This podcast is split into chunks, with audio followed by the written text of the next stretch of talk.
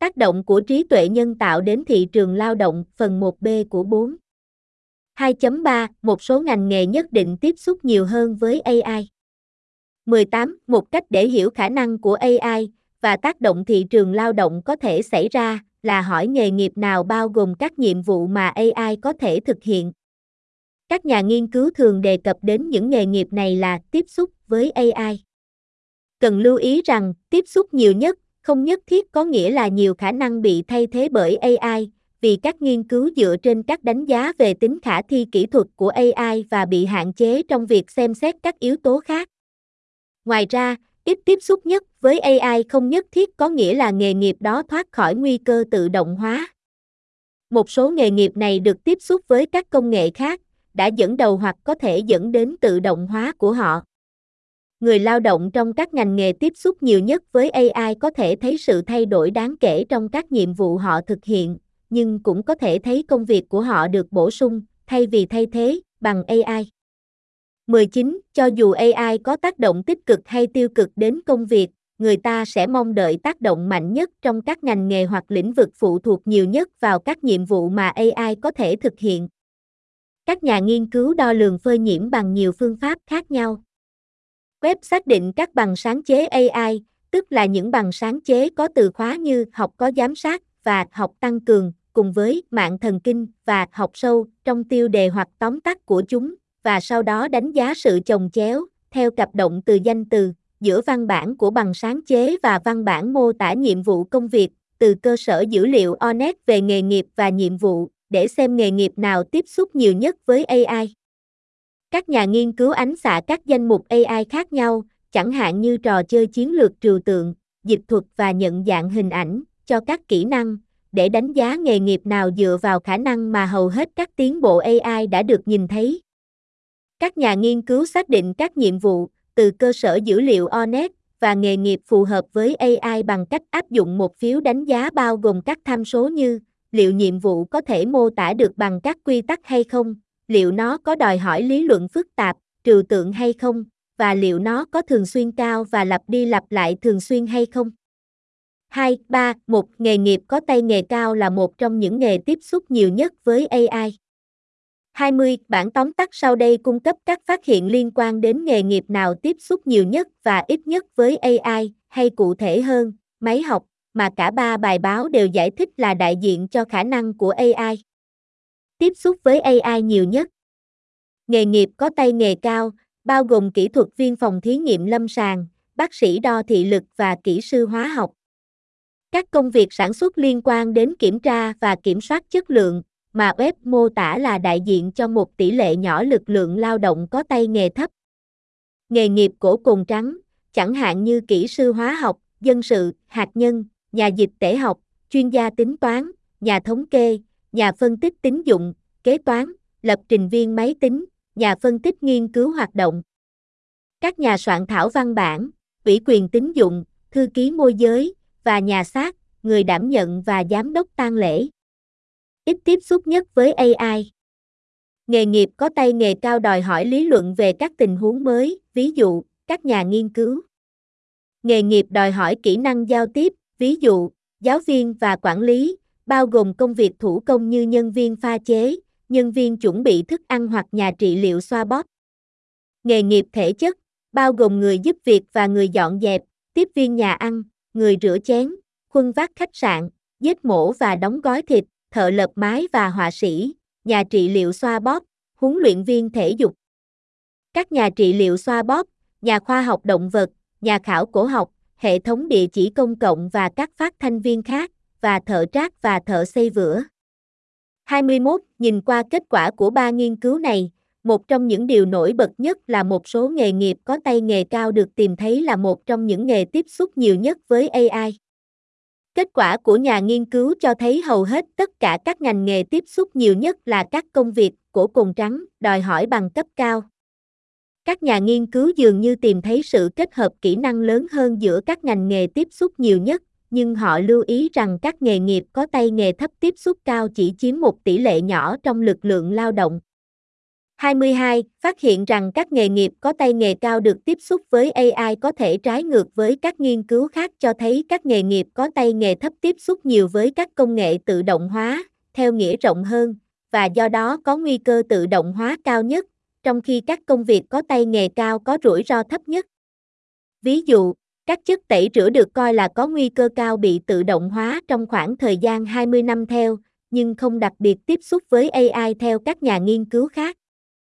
Một lý do cho sự tương phản này có thể là những đổi mới công nghệ đã xuất hiện trong thập kỷ qua.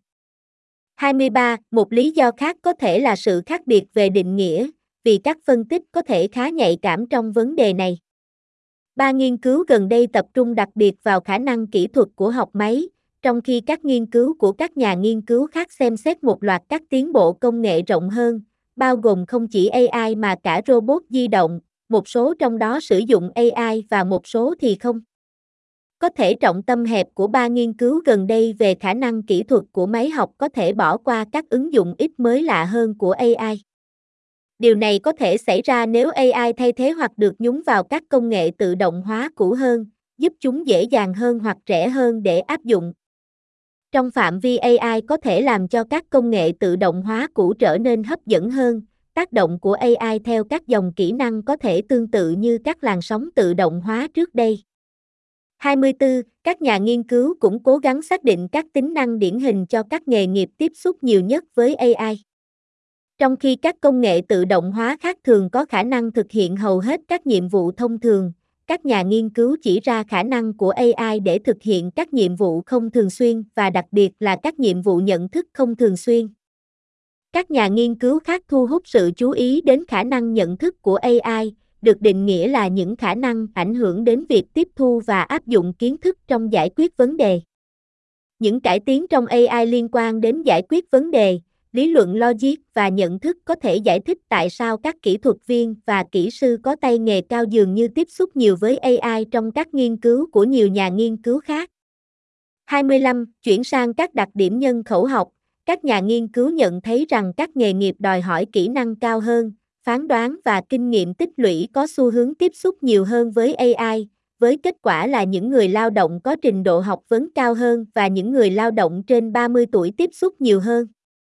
Họ cũng phát hiện ra rằng lao động nam có nhiều khả năng tiếp xúc với a i, cũng như robot hóa và phần mềm, mà họ cho là do các ngành nghề do phụ nữ thống trị có xu hướng đòi hỏi nhiều kỹ năng giao tiếp hơn và nghề nghiệp do nam giới thống trị có xu hướng đòi hỏi nhiều kỹ năng kỹ thuật hơn. hai mươi sáu. Những nghiên cứu này xác định các nghề nghiệp tiếp xúc nhiều nhất với a i dựa trên tính khả thi về mặt kỹ thuật, nhưng hạn chế hơn về những gì họ có thể nói về việc liệu người lao động trong các ngành nghề này sẽ thấy công việc của họ được thay thế hoặc bổ sung và về tác động tổng thể đối với nhu cầu lao động của con người. hai ba hai. Một số điểm nghẽn đối với sự phát triển của a i vẫn còn. hai mươi bảy. Mặc dù có những tiến bộ trong khả năng kỹ thuật của a i, một số nút thắt quan trọng để phát triển vẫn còn.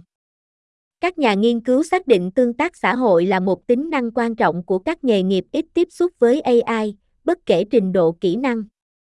Ông cũng phát hiện ra rằng các nghề nghiệp kết hợp công việc thủ công với kỹ năng giao tiếp là một trong những nghề ít tiếp xúc với a i nhất, bao gồm cả liệu pháp xoa bóp, được xác định là ít tiếp xúc với a i bởi cả ba bài báo.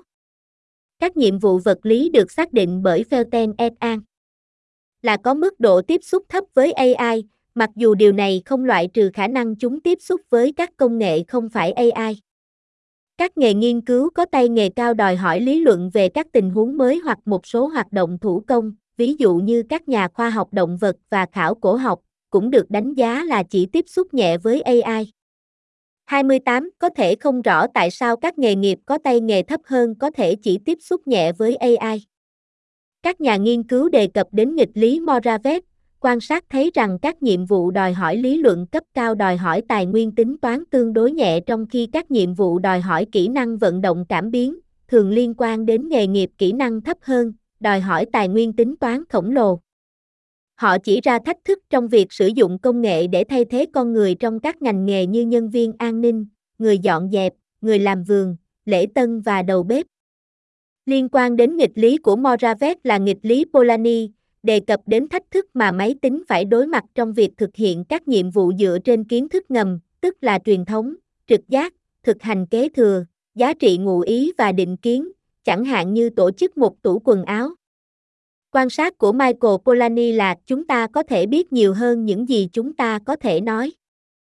Chính xác hơn, có nhiều nhiệm vụ mà mọi người hiểu bằng trực giác cách thực hiện, nhưng không thể gợi ra các quy tắc hoặc thủ tục mà họ tuân theo. hai mươi chín. Khi a i tiếp tục phát triển, một số nút thắt quan trọng hiện có, có thể được khắc phục, có khả năng phơi bày một số nghề nghiệp nhất định cho a i mà trước đây chưa được phơi bày. Đặc biệt, có một cuộc tranh luận giữa các nhà khoa học máy tính về việc liệu a i và máy học nói riêng trong tương lai có thể cung cấp giải pháp cho nghịch lý Polanyi hay không, bằng cách áp dụng số liệu thống kê và lý luận quy nạp để cung cấp câu trả lời đoán tốt nhất trong trường hợp các quy tắc thủ tục chính thức không được biết. Nhưng ngay cả trong trường hợp này, máy học chỉ có thể làm đúng trung bình trong khi bỏ lỡ nhiều ngoại lệ quan trọng và nhiều thông tin nhất. Giải pháp có thể yêu cầu một bộ đầu vào nhiều mặt, bộ não và bron, làm chủ kỹ thuật và phán đoán trực quan, tuân thủ các quy tắc và áp dụng thận trọng sự thận trọng, sáng tạo và lặp lại vẹt. Thông thường, mỗi đầu vào này đóng vai trò thiết yếu, cải tiến cái này không loại bỏ nhu cầu về cái kia.